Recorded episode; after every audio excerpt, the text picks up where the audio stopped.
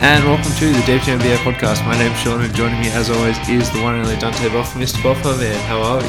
I'm relieved because I spent about 25 minutes, as you know, trying to figure out what I'm doing on Thursday night, and I just couldn't remember what it was. I knew there was something, hmm. and just before we started recording, I've remembered that I'm watching the footy at the pub with my housemate.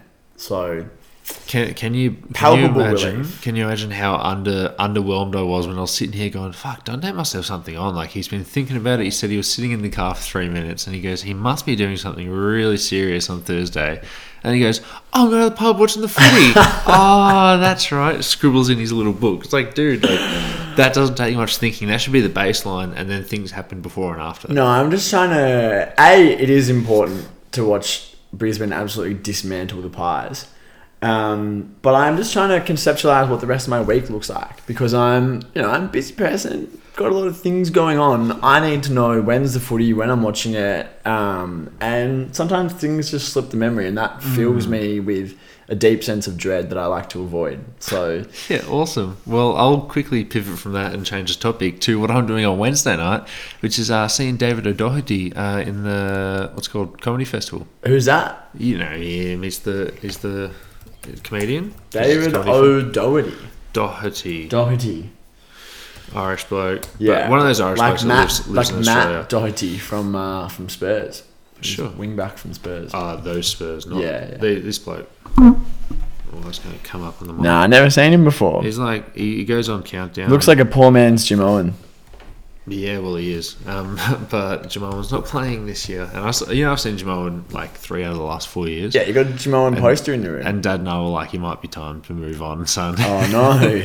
As in, like, you know, Just expand your horizons. Just expand your horizons to a different Irish comedian. Yeah, But, but um, don't expand them too far. Don't expand them too far, but he um, he sings this really nice skit which you might like about Grand Designs, where he just Oh my god! I've recently started following No Context Grand Designs on Instagram. Welcome. Hilarious! it's so fucking funny. Yeah, it's um, it's pretty fucking off meta, uh, and in that way, I would say it's meta and more of a I'm done. But um, have you watched uh, The Iron Chef? Nah, that's a cooking show. Though. cooking show. Yeah. But you know how it used to be on SBS when you were little and it just gave you really like creepy vibes. Is it like a daytime cooking show? yeah, or, yeah, or yeah. like a master chef? Well, kind of vibe? daytime slash nine PM onwards. Um, they've just renewed it for another season, and then my, my mate at work was telling me about it.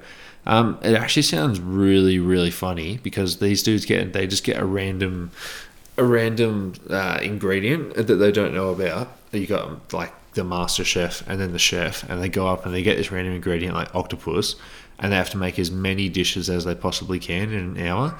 So it could be like five entrees, two mains, and stuff, and they just like, just like going off. They're sweating, and it's like Japanese, so it's sort of filmed like an anime, and it's like super serious. And the dude's like cutting, and I swear they speed up the cutting skills as well. And then he's just like whisking as fast as he possibly can. The sweat dripping into the sauce. It's disgusting, um, but it's it's just like a montage of these dudes, and the, the commentators just always just constantly slagging off the challenger. That would be so good to watch stoned. Mm. Just to sit down and watch like four or five episodes of that in a Mm. row whilst you whilst you're just munching on something. Yeah, yeah. Uh, not Um, that I know what being stoned is like. read it, read it in a book. But we are here for a reason, Mr. Boffman, my man, and we are here to finish off our over under re reviews, looking at who won the over unders, who is the smartest basketball mind out of the deep two cognoscenti.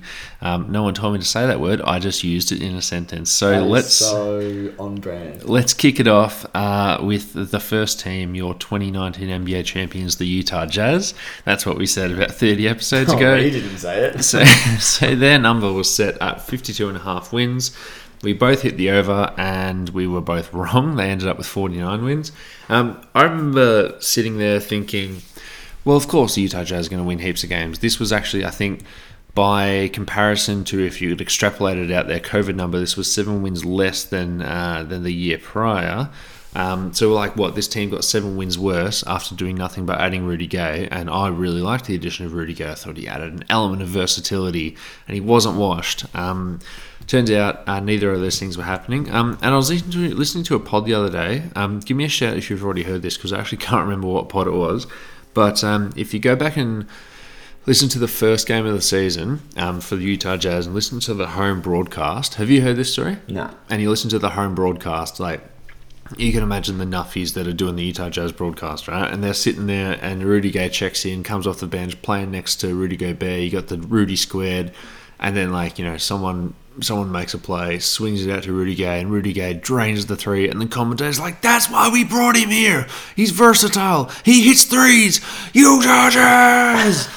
And it's like, dude, you you hit threes. Like you're one of the best teams at hitting threes. Like don't put that much pressure on Rudy Gay. He doesn't fix all your problems. He didn't fix all their problems. Um, I I don't feel bad about losing this over under. I think this is a bit of a hard one. Um, but but what do you think as as a fellow loser, Mister Buffer?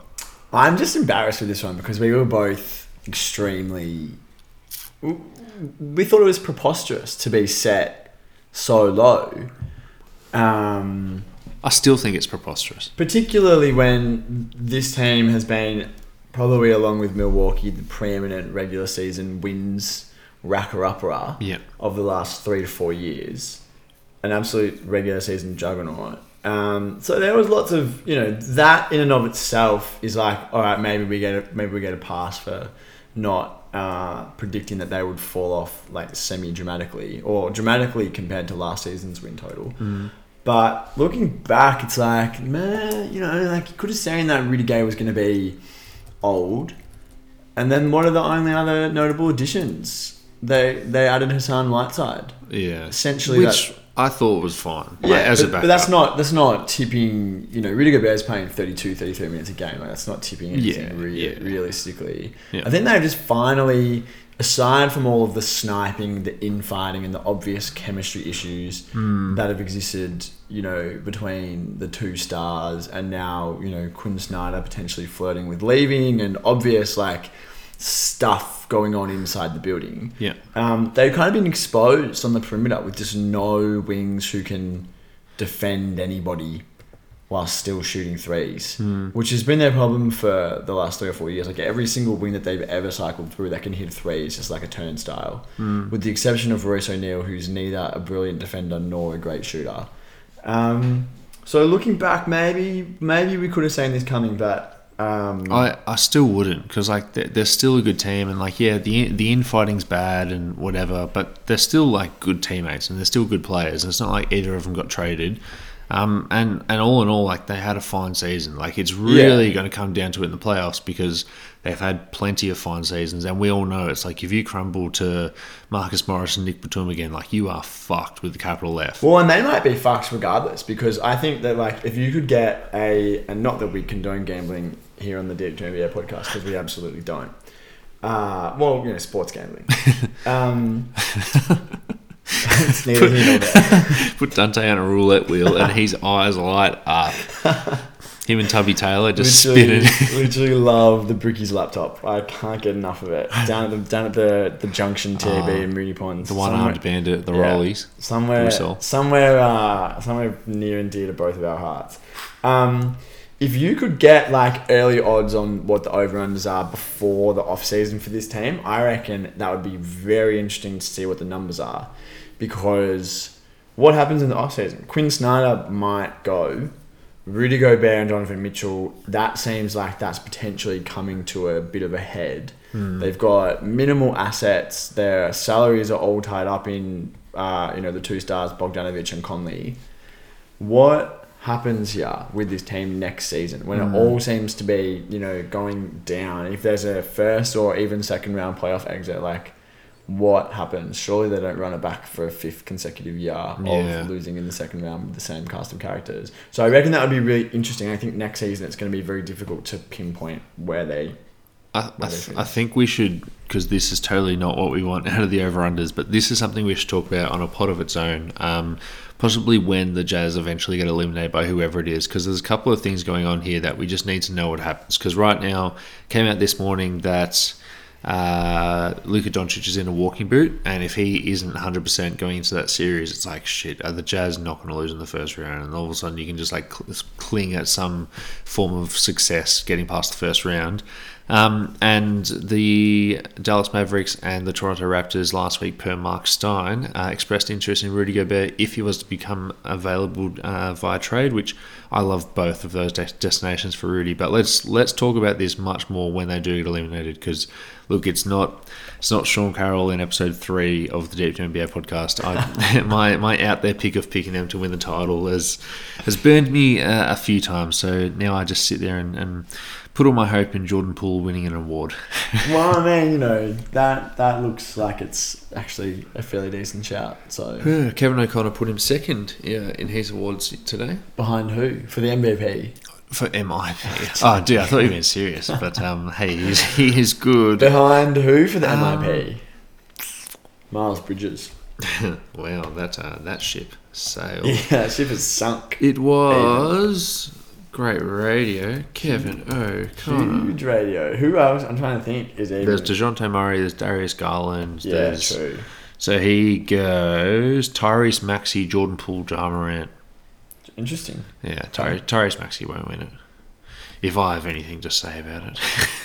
Which you do have a lot to say about it. yeah, I'm actually getting a vote next year. Yeah. Wow, Nug Love really popping off for you. You're telling me what a beautiful transition, and every time I say that, you say it's not a beautiful transition if you say it.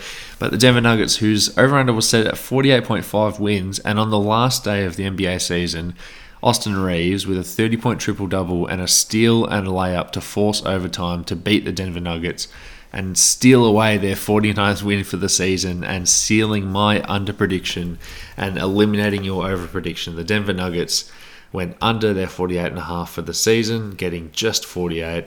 And I get this point here, but I think the discussion you and I were having at the start of the year was okay, Nikola Jokic still really good. I said Jamal Murray's not going to play for the whole entire season. I will take my victory lap now. Um, but you just couldn't predict the Michael Porter Jr. stuff. I was looking at this team as a team with two stars, and I really thought Michael Porter Jr. was going to put together a most improved player campaign. But that didn't work. He had major back issues and ended up having surgery in December. So we we couldn't really expect this, but the fact that they got so close to this number when they were predicting two stars to be on the court and there was just one, like credit to Nikola Jokic for for pulling them up. Yeah, well, I mean, even outside of any statistical uh, case, like that, that is essentially like the the crux of the the MVP debate for Jokic, which shouldn't really be an MVP because they essentially were as good as they were expected to be. Yeah, with with much more limited cast of characters. But I mean, obviously, we talked about it early in the season how bad MPJ was when he was actually playing. He played nine games and and averaged like nine points or something. So um, it's not like in the early season he was contributing and then he was wiped and out. And then he stopped. Yeah, Um, and there's no one really on the team who you look at and you're like, that's a really good role player. Like, the, Monty Morris. yeah, okay, Monty Morris and Gordon, but it's, it's not like they're Yeah. stacked with like you know you're not looking at the you're not looking at the, the Jeff Jay Green. Greens and and you know Bones Hylands turned on in the. the But what, what do you mean good role player? Like, what, what are you looking for? Well, players who you would say like in a season like this, you can kind of play a little bit above your head, Yeah, okay. and do a little bit more. And it's like, no, he's actually playing with like an average NBA roster, and he's Yeah, elevating them to just like you know unforeseen heights, um, They- purely got- on the back of his own brilliance. The the guys they do have in Jeff Green and Aaron Gordon and, and Monty Morris and Bones Hyland, they are all going to play wonderful roles when this team's at full strength. But you're right, like they're they're not. Uh, I misunderstood you. They are not playing, you know, above their head. But- Yeah. and next year they're going to be excellent in the small cubby holes that they have. But yeah, kudos to Nikola Jokic, who, like, very quickly, Dante, is he going to win the MVP in your eyes? Yeah, yeah, he has to. He has to.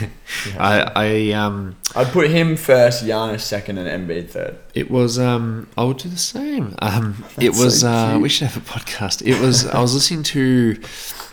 I think it was Mo Dakhil and Danny Leroux on uh, on RealGM Radio, but Nate Duncan's actually gone and had a kid. Well, his wife has. Um, so he took the week off. So Mo Dakhil was actually subbing in for him Yeah. on the Dunc'd On Prime What's podcast. the kid's name? Sean. I don't know. Um, but uh, yeah, so they were they were just talking about you know the season so far, doing a lot of recap for the end of the year and blah blah blah, and they were talking about the MVP debate, and they said like one one thing to you know wha- whatever your whatever your side of the MVP debate is, make sure that when you're talking about it, you're putting forward a case for your player, not trying to bring bring down another player or another fan base because like you know Very PSA holistic. PSA Sean Carroll to all of his uh, to all of his listeners out there. Like it is getting a little bit toxic out there, where it's like instead of saying, "Hey, Nikola Jokic just having an incredible season," say, you know, people are saying like, "Oh, look at that bum," yeah, essentially that bum over there, Joel Embiid, doing this despite having a, a Hall of Famer in James Harden as a teammate, and so on and so forth. Um, so yeah. Just, just for the future, Mr. Unz, even though I know you're the perfect person to do this, um, keep it positive. Yeah, well, I mean, positivity is my middle name. I thought it was Um, accountability. No, no, accountability is the middle name of the podcast. It's the Oh. Deep Two NBA Accountability podcast. Um, just like a, I just been on Twitter trying to find Nate Duncan's child's name because it would, it would it would either be saying so white bread like Steve, or it would be because his wife is a yoga teacher. It would be something like cringeworthy, like New Age. Um, this bloke tweets like fifty times a day. For a bit of context. Is there something self-obsessed about people who use Twitter this way? Like that you're literally just putting any piece of news or any thought you have about anything out there. Like, mate, you were getting like I'm obviously I don't use Twitter if you, if you can't tell. Like I'm not familiar with the nuances, but he's got a hundred thousand followers and he's putting out tweets that get like five comments and two retweets. And it's like, what's the point?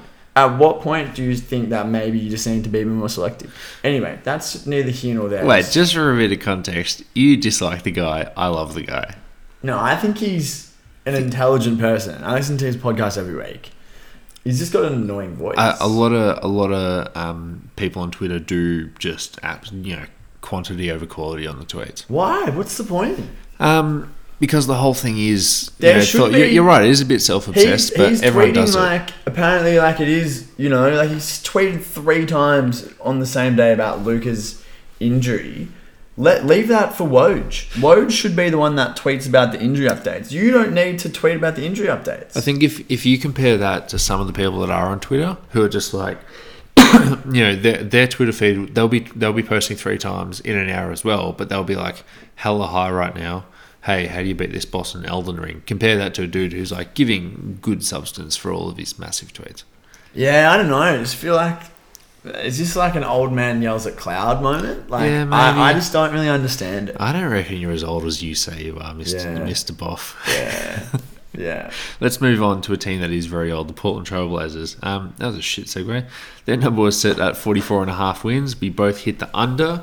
Uh, we we were cautious about this this under because obviously Dame could have got traded at any moment.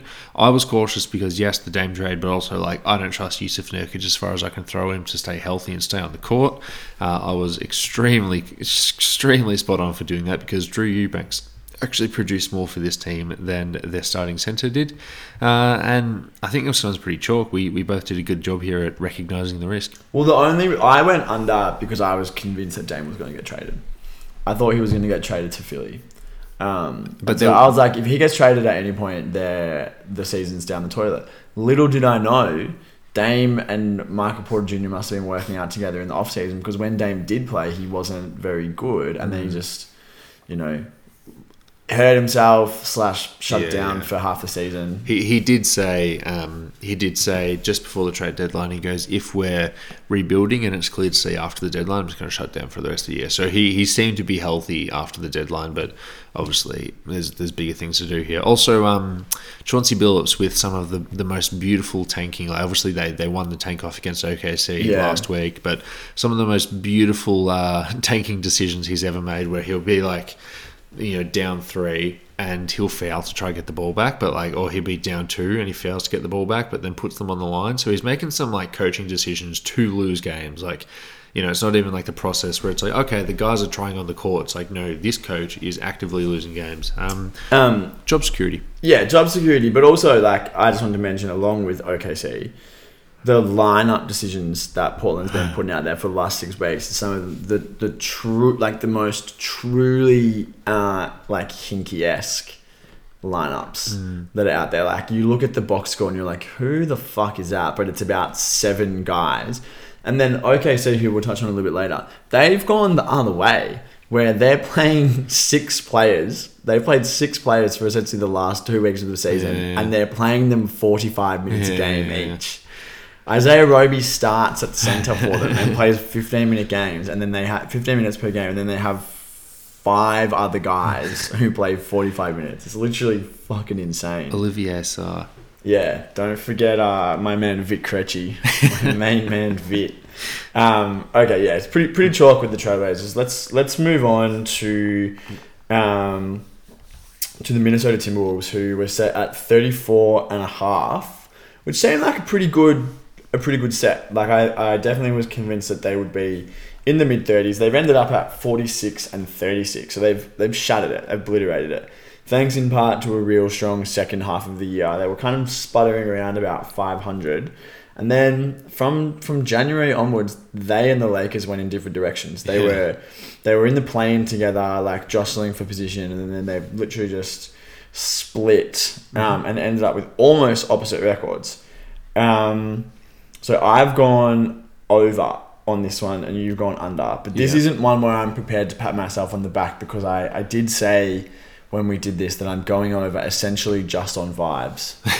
um, And you were right. Like they, they played really well. They they were one of the hottest teams at one point. I think they won like nine in a row, and they were really biting on the heels of the Denver Nuggets, who you know had had solidified themselves as a playoff team. And for for the Timberwolves to make the play, in, it's a little bit of a bummer because obviously the the West is much more taller than the East is wide. So you look, you're the seventh seed in the West with 46 wins, but if you had 46 wins, you're the sixth seed, and you know sniffing on the five seed in the East. Um, it's yeah, I, I, I was wrong. I was talking about this team maybe being in the same region as Sacramento and, and the Spurs, looking for those bottom playing spots and one of those sort of miserable treadmill kind of teams. But um, no, they they are clearly a real team now. Uh, and Chris Finch, who his him and his whole entire staff just got extended uh, this morning, so they've done a good job, and it's looking like the Minnesota Timberwolves will be a top six team for the next couple of years. Yeah, and they they they've ended up, um, according to Cleaning the Glass, seventh in offense and thirteenth in in D, which is, I mean, you know, a, a lot of the time the context around the statistical strength of a playoff team's resume comes around to how close are you to the top ten in both categories. Seven and thirteen, that's that's that's pretty decent, um, and they've somehow managed to build a good defensive, you know, decent defense around around Cat essentially by surrounding him with long athletic defenders. Um, Vanderbilt McDaniels have been really, really good because they're just like weak side, help defending menaces. Yeah. Um, Beverley's been really good for them as a point of attack defender as well. And we kind of we kind of poo pooed him a little bit, um, his addition, but he has actually been. Been Al- really also, the fact that he tweeted Memphis, let's get this, and he got traded a couple of hours later. Oh no, go Minnesota! yeah. like he's yeah he's playing into it. Let's move on to the next team, the Oklahoma City Thunder. Did you have anything you wanted to add? Uh, no, just that I'm not looking forward to seeing Pat Bev in the playoffs. like I've got to Well, deal yeah. with I've got to deal with thinking about Marcus Morris in the playoffs. I don't need Pat Bev in the playoffs as well. Well, we're going to go on the JVG NBA tribute show a couple of hours from now, and Aaron, 15 fucking minutes from now. Damn. Jeez. Nice, nice Kylie's going to be working on that Audacity file. Um, so we, we've, we're going to be talking about the first round there.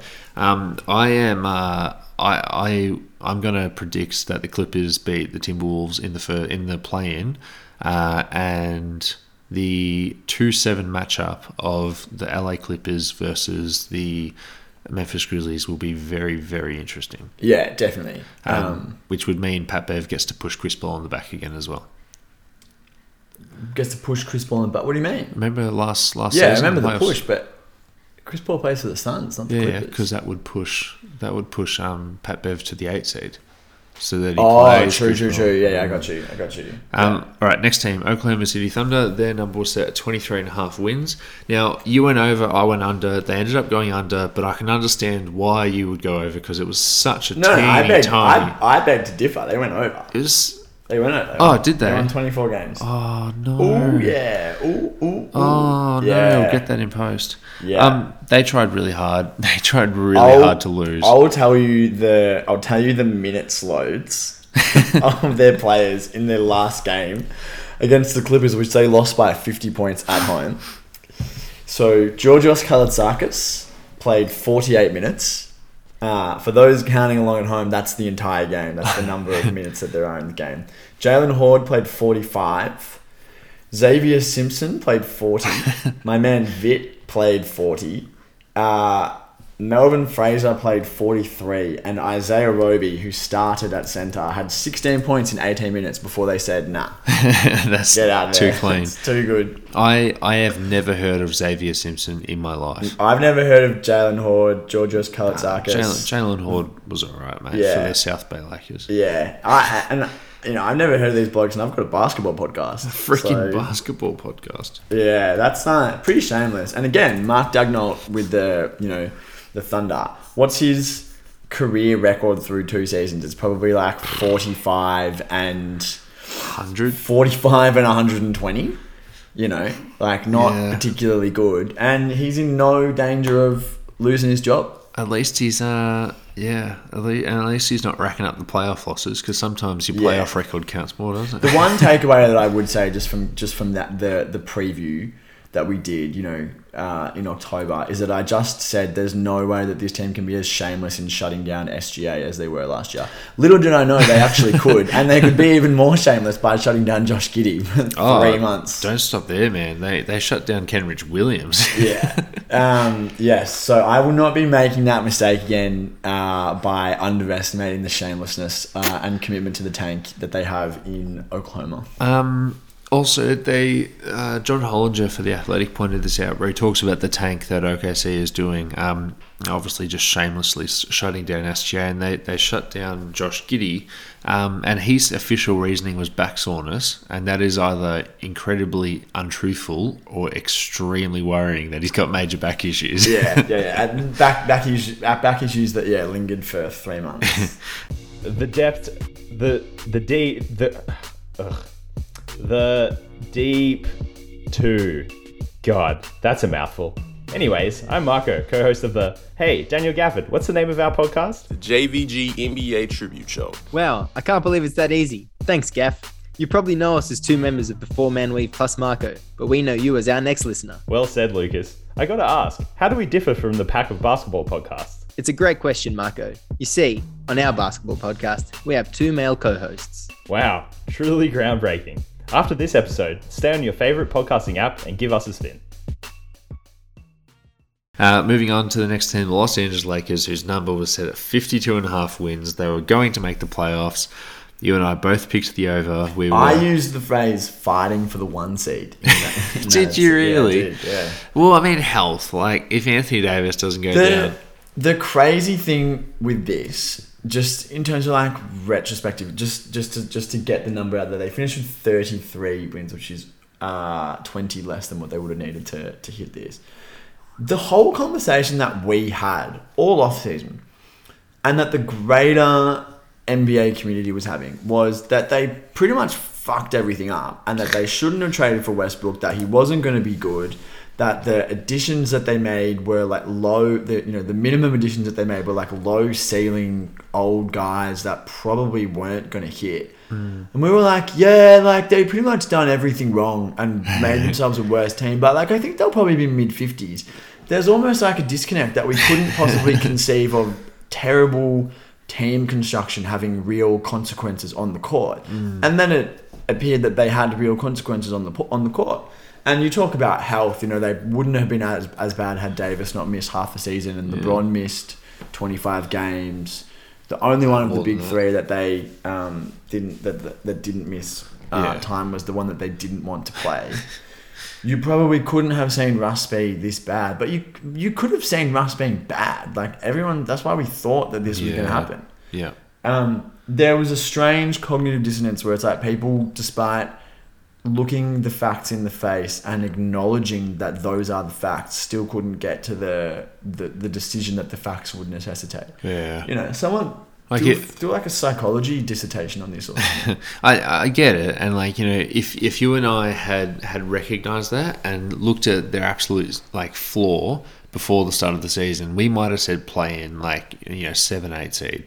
But if you had come to me at the start of the year and said, "No, nah, they're going to be the 11th seed. They're going to miss the play in," like that would have just been unbelievable. Even if you told me that um, Anthony Davis is going to miss forever, like usual, uh, that, that Kendrick Nunn's going to miss the whole entire season.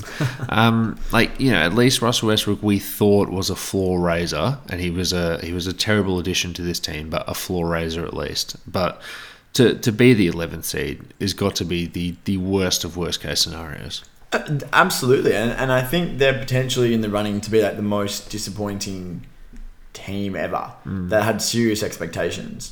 Be- You know, even uh, I'm casting my mind back now. What's a more disappointing team like the the Nets of like 2013 14? At least they got to the playoffs. You know, obviously that They, they won around. they won around. Obviously, that turned to shit, but they, at least they got there. Yeah. Um, the Lakers lost or finished 11th to the Spurs, who snuck into the play-in, who halfway through the season were dead to rights.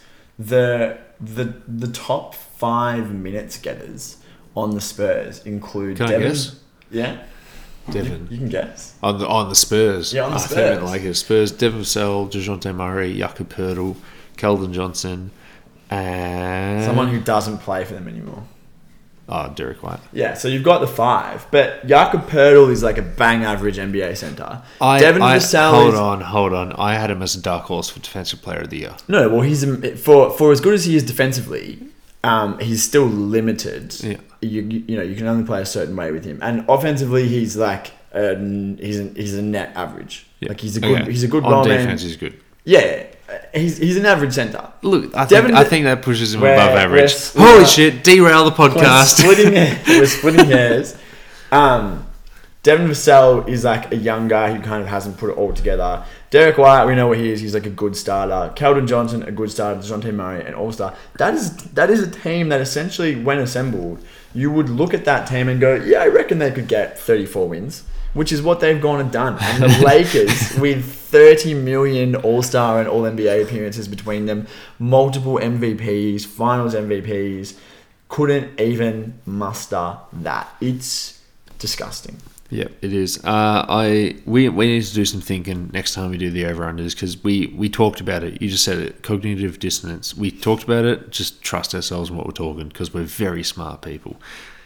Very smart. now, as we get further and further into this podcast, I'm less and less convinced that I'm an intelligent bastard. Oh really? thinker. I thought you were going to go the other way. No, because Oh no, I've got a lot of green coming up. That's oh, right. oh, you smug bastard. I've only lost three out of the next ten. Well, we both know how this ends up, so you're awfully smart. The next team is the Phoenix Suns, whose number was set at 51 and a half. We both picked the over. We were worried about something which we've completely forgot to worry about, which is the fact that DeAndre Ayton didn't sign an extension before the start of the year. Uh, I remember mentioning that the only number one overall picks that hadn't signed an extension before the before entering their fourth year were Markelle Fultz and Anthony Bennett. Um, but yeah, we, we both recognise that this team went to the finals. They're young enough to get better outside of Chris Paul, who you know is is, is just who he is. Um, this team's young enough to get better and might just be the new Utah Jazz. Maybe not with the playoff resume, but this might be the uh, the Utah Jazz just winning machine when it comes to the regular season. Yeah, could could definitely be. Um, you know, we'll obviously have a a somewhat artificial ceiling on the longevity of that because we have to build, you know, build in Chris Paul's Death. yeah de- Fingers death crossed. Um, but I, fucking I don't really, Chris I don't really have anything to say about this. Like We both just got it right. we both got it right. This team's fucking sick. I'm so excited to see them in the playoffs. I think that we're gonna win the championship. I had a How's that for a lack of cautious optimism? I'm just being optimistic. Caution's thrown to the wind. I um I actually had a dream that you and I played each other in the conference finals, Golden State Warriors versus the Phoenix Suns. Go on, Dan. I You got the whole you- squad laughing. Denver Nuggets. No, no, I thought you were gonna say like you and me, like Oh. we're on the court. Oh, I thought it was Denver Nuggets. Like I'm like like I'm I'm mass up against you on the wing and I'm like calling for a clear out. Oh. Clear out high screen, let's go. Well, I had a dream, and I got really hot and heavy, well, hot and sweaty in the dream. Heavy is fucking sexual. That um, yeah, Jordan Poole was like going out for a shot, and Chris Paul, after getting schooled like five times down the court by Jordan Poole, who's just swagging all over him. Chris Paul undercuts him, picks up his leg and snaps it, and I just get so fuming angry. Again, like every time I watch Chris Paul play basketball, Yeah. I, and it sucks. Chris that, Paul would snap someone's leg in half with his bare hands as well. Like he's the exact sort of asshole to do that. Yeah, Hey, you understand. Um, and then I just look at you, and you're just like, "Well, that was actually yeah, that was a dog play." And I just think to myself, like, "Damn it, he's on my side. I've got no outlet. I don't have a, I don't have a personification of human It's right too next to me." reasonable. uh, that's that's a really nice segue into our next team, which is the Golden State Warriors, your second favorite team. Uh, their over was set at forty eight point five. They've ended up with 53 after it looked for a long a long time this season that they were going to be a threat to hit 60 they've still smashed past it at 53 we've both gone over. Now you went over in the moment. I've gone over on our mulligans which we did approximately three weeks into the season where we both got one that we could correct um, and so I've gone over with the mulligan. Um, so, you know, it still counts as a point, but I'm willing to admit that there's not as much purity and honour in in my over as yours. Yeah, like I, I said the Golden State Warriors are going to maybe get the four or five seed in the Western Conference, which would you know put them around 50 wins, 48 wins. I'm obviously being optimistic and not even cautious. I'm just way over the top optimistic when it comes to the Warriors. Um, but look, we, we hit the high water mark. Obviously, we were the number one seed and we seeded that number one seed and then the number two seed. But really, if you look at the preseason expectations, we wanted to get the four five seed. We wanted home court in the first round, and we've been able to get home court for more than the first round with the with the third seed. Um, that's not how it works.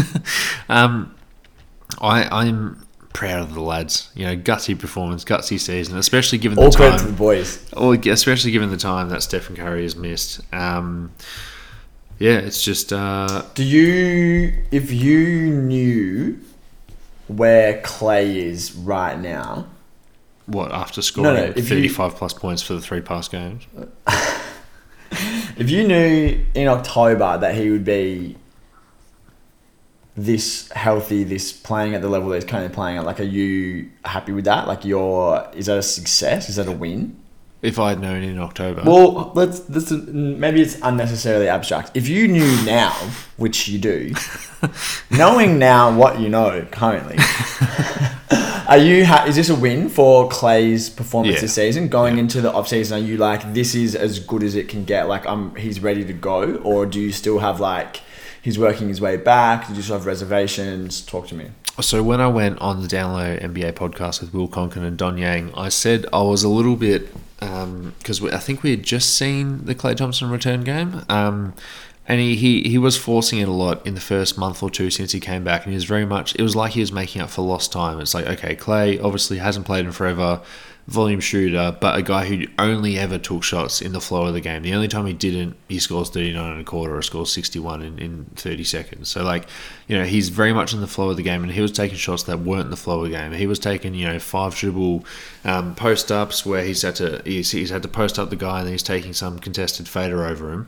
And the whole time this is going on, he actually hadn't played a single sec ball. He played seven seconds with Draymond Green to that point, and he still only played what is it like you know, less than 30 minutes with Draymond Green this season. And I, I was a bit like, holy shit, has has there just been this mentality change for a guy who, you know, is a bit of a wackadoo guy in Klay Thompson men, uh, mentally in terms of just being a fun guy that, you know, just doesn't conform with the rest of society as a superstar. But a guy who, you know, he knows that he can just take any shot and he's the best shooter in the whole entire world. A guy who has been out of the game for two years and he's obviously spoken about the struggles that he had mentally when he wasn't in the game and, and wanting to, like, you know, play and win games and stuff. So has he just come back and gone, okay, I need to change who I am as a player and I need to jack up all these shots. And I was a bit worried about that, but in this past week, in the past two weeks, and that whole the whole resurgence against the Utah Jazz to come back from down 19, he was taking shots in the flow of the offense. Um, luckily for the past three games, he's been like incendiary, which is awesome. And obviously, everything's in the flow. Everything's in the flow of the game when you're that hot. Um, so I I feel much better right now to answer your question. But if you'd asked me this a month ago, I would be a bit like, okay, there's been a mentality change in Klay Thompson. I'm not sure. He's he's obviously not that that guy defensively, and we've got Gary Payton, who is that guy defensively now. So you sort of have to make up with some of your parts there, as opposed to having the best three and D role player. You've just got you know the best three point shooter and the best D on your team. But um, I feel so much better now. Just uh, just finishing that season so strong has been huge. And uh, yeah, if you'd asked me a month ago, I would say the Phoenix Suns will beat Golden State in the conference finals. Maybe we don't even get there. But after, I think it all started when we lost to you two weeks ago. Um, ever since then, I feel extremely confident that we can beat you in a seven game series. Yeah, well, I also feel uh, trepidatious that you uh, that you can beat us in a seven game series. Um, just just a couple of stats because obviously I like the Warriors. Uh, Steph Curry, who missed an entire month of basketball, leads the NBA in three pointers. Uh, and Stephen Curry and Klay Thompson finished under 40% from three uh, for the first time in five years. And now the only player in the NBA who is, you know, however Charlie Cummings describes a volume three point shooter, the only the only player to shoot um, over 40% for five plus seasons on volume is Seth Curry. Runs in the family, you might say. All right, let's move on to the Los Angeles Clippers, who were projected to go into the play in with 43 and a half wins. You hit the under, I hit the over. They ended up in the play in with 42 wins. So you get that one. Precision operator. Over The the uh, the the theory of this team worked out as it was supposed to work out, with Paul George being the sort of only offensive dynamo on this team. Um, got injured. didn't really go as well as, as, as they liked, but I really like them as you know. I'll, I'll I'll go back to you about your over under in a second, but I really like them as a playing team who've just got Norman Powell back after just making that trade at the deadline before he injured himself a game later. Just got Paul George back, which sort of came out of nowhere. No one was talking about that at all. This is like a quite a dangerous team, and it looks like Kawhi Leonard's going to be out for the whole entire season. He he's still only doing individual workouts as of last week, but this is a uh, this is quite a sexy team, and they could they could live out the uh, the theory of what they thought they were going to be throughout the whole entire season in the next three weeks. Yeah, and obviously um, George being out was a massive dampener on their ability to, to rack up wins. But I, I thought that this team is going to be really bad because I just at the start of the season looked and I was like, I don't really think that any of these guys are um, similar to the Nuggets role players. I don't think that any of these guys are guys who's going to like play above their heads when needed. And unlike the Nuggets, there's no star to like tie it all together. So I thought they were going to be like a mid thirties team. To be honest, I, I was pretty confident in in in the under. Obviously, I just snuck it in, but bringing in Covington uh, and Powell, they've both been really good for them. Luke Kennard, who like you know. Two months after he signed that sixty-four million dollar extension with them, was like getting it was getting DNP CDs Yeah. He's now like you know sixth man microwave scoring But dynamo. but also because he's not going to hit his bonuses of being like an all star, that is looking more like four for forty four. yeah still it- was it was A big deal. a big deal no- it was like nothing. yeah it was for a dude who was like really like that's the contract and and you know he he has obviously like brought it around and Ty Lue being a really good coach has I'm sure helped but other dudes have have just like stepped in like Terance Manns continues to get better um, Hartenstein, your boy, has had a nice season as a backup big behind Zubac. So there's just like a lot of dudes who ended up actually being able to play above their heads quite well. Reggie Jackson like tying it all together. Um, yeah, this team's gonna be really tough out uh, in the playoffs. Gonna, gonna make it, gonna make you earn it. Yeah. Um, so I was surprised by how good they were all season long. Next team is the Sacramento Kings, whose number was set at 36 and a half. Uh, if you had known that they were going to make a win now trade, you might have gone over, but we both went under, and we were still correct because hey, the Kings are going to Kings. Uh, they won 30 games, so that's six and a half games under their prediction before they made a win now trade. So, do you want to talk much about this, or just Kings, Kings, Kings? They they made a win now trade that made them worse, And they got shut down. Went, they like, played like eight games before they um, decided to shut everyone down. Um, the the Kings uh, last few seasons have, uh, in terms of record, have produced 30, 31, 31, 39, 27, 32, 33, 29, 28, 22, 24, 25. That's the last 11 years. Um, the Kings are the, the, the NBA team version of like what number does the record start with? uh, and there's a lot of twos and a lot of threes in there. And I'm not really interested in, you know, organizationally Kings going to Kings. The Fountain of McNair, which for you at one point, for you at one point seemed so prosperous, it's like, what the fuck are these blokes doing? like, anyway. So, oh, let me read you a report that came out this morning. Um, I don't think I sent it into our group chat, but There was an initial report that said that Alvin Gentry will not be uh, coming in, and that Mark Jackson and Kenny Atkinson are among coaching candidates for the Kings. You can't. blame Mark Jackson. You literally cannot. Um, all right, so let me just read you an excerpt from Jason Anderson of the Sacramento Bears report that the the title is that Monte McNair believed to be running Kings freely despite history of ownership influence. So then it starts off with a few quotes about people saying how Vivek always gets in the way. Uh, some more quotes about Vivek getting in the way. The word toxic is thrown around. It's uh, it's very bad. But then at the end, um, multiple sources told the Sacramento Bee that the dynamic has changed since Monte McNair replaced Divac in September 2020.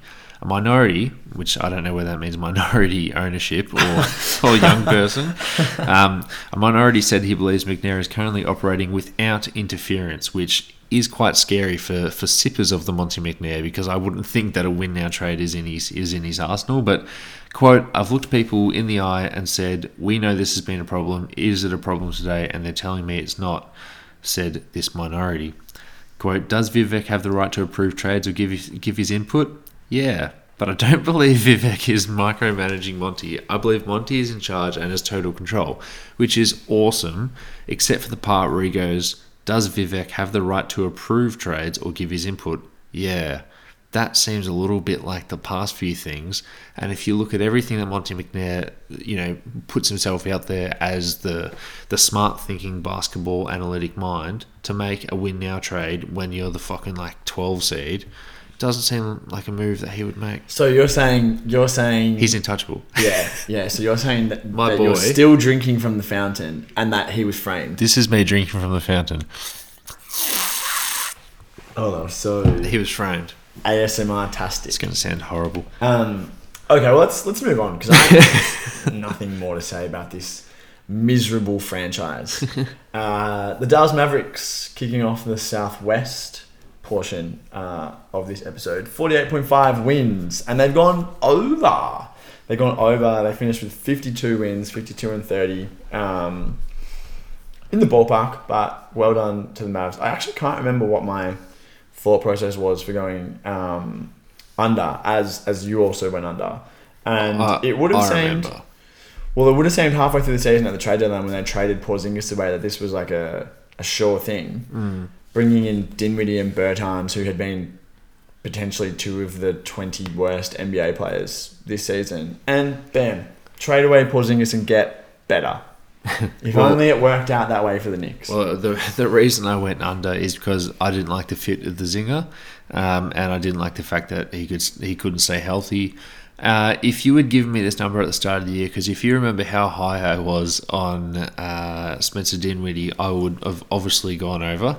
Much as like how I stayed high on Spencer Dinwiddie despite the, the rough time with, with Washington. Uh, and You're a visionary. I'm looking good, yeah.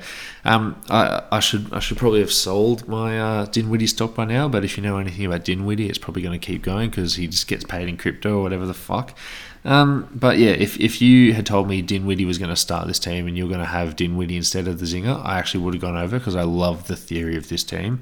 Um, but yeah, I didn't like the Zinger there, and they were so much better after the deadline than they were before it that it knocked us both off this under um, the over under line. Yeah. All right, let's move on to the Memphis Grizzlies, whose number was set at 41 and a half wins. They were projected for the play-in. We both went over, but I know I only went slightly over. Uh, so I look, I get the victory here and I get the point, but uh, I don't feel great about it because they won 56 games, which, similar to the Lakers been 22 under, this is 15 and a half over. So kudos to the Grizz for just getting better and better. And who knew a team with a heap of young players that's coached well uh, are actually really good. Yeah, they blew they blew past it. Um, they finished last season just slightly above 500 and snuck into the eight seed um, through the plane, and and this season was just like complete juggernaut. And again, another team that's you know spent a lot of time this season. I think maybe like 25 games without Ja, and they were like 22 and three or something in, in that. So um, that's a coaching masterclass. And if Taylor Jenkins does end up winning Coach of the Year, I think it's well deserved. Uh, and as a Monty Williams Coach of the Year stand, I won't be salty. Oh, you Um, should. Yeah, you, you Monty Williams needs a make up for last year. Yeah, well, Monty Williams will get a chip, so that can be the makeup for last year. Fucking salt and vinegar chip. I actually froth salt and vinegar chips so much. My brother has COVID. Um, shout out to you, Louis, if you're listening. I'm gonna go and buy him some salt and vinegar chips uh, Ah. after this. Very nice. Maybe, maybe I can get something special for myself. Well, I got a bag of French fries in the uh, You got any TV snacks? yeah. Just, Just offered them just to you out of and you said interest. No, yeah. Um, I also- Um, I also got a sore tummy. It's weird. Uh, the next the next team is the New Orleans Pelicans, whose number was set at 39 and a half. Uh, I originally went over. You also went over. I used this as my one mulligan pick halfway through the year because fuck Zion wasn't playing. Fuck, we didn't know at the time. I went under. Obviously got the under. Now they've snuck into the play-in, but they've snuck into the nine seed with 36 wins. So only just missed this. You you would hope that Zion Williamson being there would win you more than four games. So I can understand why we both picked over before the start of the season. Can you imagine if we get to like October and it's like Zion's not playing? Like the start of next season, he doesn't play in preseason. It's like load management, but then it's like where opening night. Where is he? Can you imagine that scenario? Like, what is? Yeah, it's a it's a broader conversation, but what is going on over there? Truly, what is going on with that man's health? Yeah. Look after yourself, big fella. You got to get that foot right. The next team, the San Antonio Spurs, who were set at 29 and a half. They're projected for the lottery. You went under, I went over. Um, so the magic number was 25 for Pop to get that uh, that winning record. And, you know, I, I, think that whatever he did, he was going to get that number. It's actually looking like he might come back for a season next season. But um, Don't do it, Pop. whatever Go- go home. whatever he did, he was going to get that number. Um, and honestly, I uh, can't remember why I picked them to go too much over because this is five wins over that number, and that is ten wins over their Pops Magic number to get the all-time win record. Um, why did you go under? Because I kind of, um, similarly to looking at the Clippers roster, I was like, there's just not that many good NBA players on this roster. There's young dudes who haven't proven anything, who would need to break out in a major way to be a factor. None of them really did that. Yeah. There's bang average NBA role players. There's guys like DeJounte Murray or Derek White who, if you told me they'd had a leap in them, I would have been like, maybe. Obviously, that ended up being the case with Murray. He was an all star. Yeah. Um, you know, kind of like lifting them um, out of the 20s and into the 30s. But th- this again is is a team that it's impressive that they outperformed at least my expectations of them. But a team that has benefited so um, so much from the profligacy of the Lakers, Kings, and Trailblazers. Uh, teams that at least at the start of the season, um, in the Kings and the Trailblazers cases, were trying to win. Um, so Yeah. you know that, and, and and that's the the beauty of the plane, the the curse of the plane is that it's just like teams that for most of the season didn't really actually show that much of an interest in being really good or showed a complete inability to be really good actually end up kind of like sneaking in. Yeah. So um, if that if that does that sound too much like me being salty that I went under? No, the the Spurs should be tanking. Credit to credit to Pop, like yeah, huge, Credit to Pop. Huge um huge accomplishment A to be the winningest coach in NBA history, and also huge accomplishment to get this team to thirty four wins. But like in terms of the Spurs winning their next championship, it would have been much better to just tank all out, and they probably might have done that if they had a different coach and just Yeah. Well, also they're not tanking next season if Pop comes back. So it's like, what's what are you coming back for? Yeah, Is the team going to be better next season? Like maybe, but like probably not playoff better. Like probably not like top six seeds. So Yeah. If you're just coming back for another season of being in the play-in, then Pop like have a rest, bro. You've been doing this for 25 years. so you must like it. Yeah. let's Oh, move on to so. the let's move on to the final team, the Houston Rockets, whose number was set, set at 26 and a half. We both went under. Uh, they went under, and it also helps that Jalen Green wasn't as good as I thought he was going to be in his rookie season. Uh, He kind of turned it on towards the end. uh, he scored a lot of points and he took a lot of shots. Yeah. Remember when it was like they'd lost like 13 straight, and it was like Stephen Silas is going to get fired. What? Yeah, that was wild. Um, and then they won like eight in a row, and then they just that was that ended up being 40 percent of their win total in like one yeah, stretch. it was it was the Garrison, Garrison Matthews bump. Yeah, um, they were the worst team in the league, so they have the best uh, the best odds at getting the ping pong balls falling their way when it comes to um, lottery. The lottery. So Chet Holmgren and Jalen Green next season. Can't wait to see them win twenty four games. Can, can I tell you, Jalen Green splits pre and post All Star. So before the All Star break, uh, he was shooting 38% from the floor, and he had an offensive rating of 96 with a defensive rating of 120. Yeah. And then in the 24 games after the All Star break, he turned it up and shot 47% from the floor and had an offensive rating of 114 and somehow a worse de- defensive rating at 121. Yeah. Um, It's if right. Jalen- He's you told me. Jalen Green shoots forty seven percent from the floor in any one season, I'd be like, that's a really good season, because he's um, someone who's going to be taking shots with flair and high difficulty, um, high difficulty shots. All right, um, that's the last team, and it's the second episode of two part special, which means that it's time to tally up the votes. Now, I've just realised that um, I had counted the Rockets as a loss for both of us, even though it was a win for both of us. So that actually bumps our um, numbers up. So the winner is both of us. No, no one's the winner. The winner is both of us because friendship always wins. We both finished. we both finished with fourteen, Shawnee, which I think for you might be a step back, but for me, it's a it's an improvement on last year. So, um, you you said you said in October if you get fifty percent, you're an expert. So we're not quite experts yet, but you know, next season I'm coming for that 16, 17. It's uh yeah. Um yeah, bit of a down year, but what's the the total score is two for me, zero for you, one for draw. Yeah, or you yeah, it's scorekeeping. Our, our third year, we're going in a couple of months. We're going to do our fourth over unders. How cool is that? Yeah, And well, then we have to do off season grades. We're coming up to time. we're coming up to episode one fifty as well. yeah. Um, the the ton and a half. Um, just before we go, it's a conversation that I want to have with you, um, which is to let listeners know that we're doing merch again.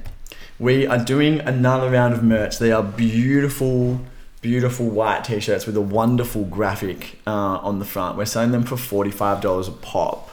Um, we have limited supply, and we have done a little cheeky pre-sale. So if you're interested, um, head to the Instagram. We'll upload some photos of what they look like uh, and tell you how to purchase them. Um, but they are absolutely stunning, and you will not want to miss out on the absolute hottest merch. Uh, the hottest merch really since the JVG uh, NBA Tribute Show did their did their hats. And before that, since the Deep Jam NBA podcast Yeah. did their jumpers. So it's arguably top three hottest merch of the last of the last six to eight months. Um, can I just say, seven minutes ago, Gary Payton II uploaded pictures of him on Instagram guarding the best players in the league. Is that what you're doing when I'm talking? You're on Gary Payton's Gary Payton the second's Instagram. Sick. Um, no, I, I knew you had it. I knew, I knew you had this unlocked. Let me just. Yeah, so- I had it on lock. Just left me in. just in- like Gary Payton. Um, so there's a picture of him guarding Ja Morant, LaMelo Ball, Trae Young, and they're all him just like looking at the ground. James Harden, LeBron James, Kyrie Irving, who's that? Kevin Porter Jr., Dame. Wow, it must have taken a while to get those pictures, and Luka. Do you reckon he went through and got those pictures himself, or did he contact the photographer and tell me send J, me J Squared does stuff for the Warriors. who is J squared? Just a photographer. Just a photographer. um, well, it was not just a photographer, but um, yeah, does uh, does does a lot of hype stuff for uh, for the young Warriors.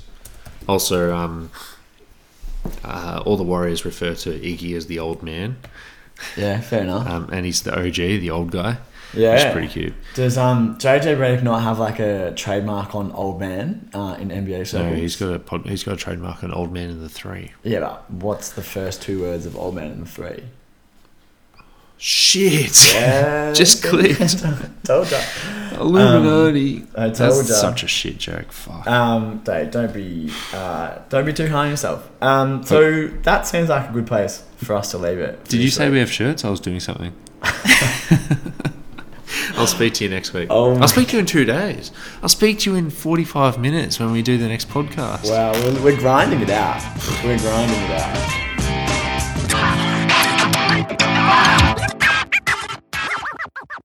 If you look for PointsBet's stock exchange listing, you'll find a bucket of jargon and doublespeak as they're considered a quote wagering services operator unquote. That's a corporate stretch for the colloquial friendly brogan or hey look it's Chris Bosh kind of image they're sending off with their targeted advertising. I don't know about you, but take me back to the days when former pro sports players signed brand deals with hair loss clinics or Fujitsu aircons, not quote wagering service providers. If you're scrolling through your Facebook feed and you come across the two of our faces morphed into one, would that make you listen to our podcast more? I mean, if it does, let us know and we'll start doing it. But when I see a few NBA players' faces morphed into one, it doesn't make me want to pull out my wallet and donate some money to my local wagering services provider. The worst part is we're coming to accept it. Gambling ads are, sorry, wagering service provider ads are so ingrained in our sports and the way sports is delivered to us, it's almost impossible to avoid. Three quarters of Australian children aged between 8 and 16 years who watch sport think that betting on sport is normal and can name more than, well, one or more sport betting companies.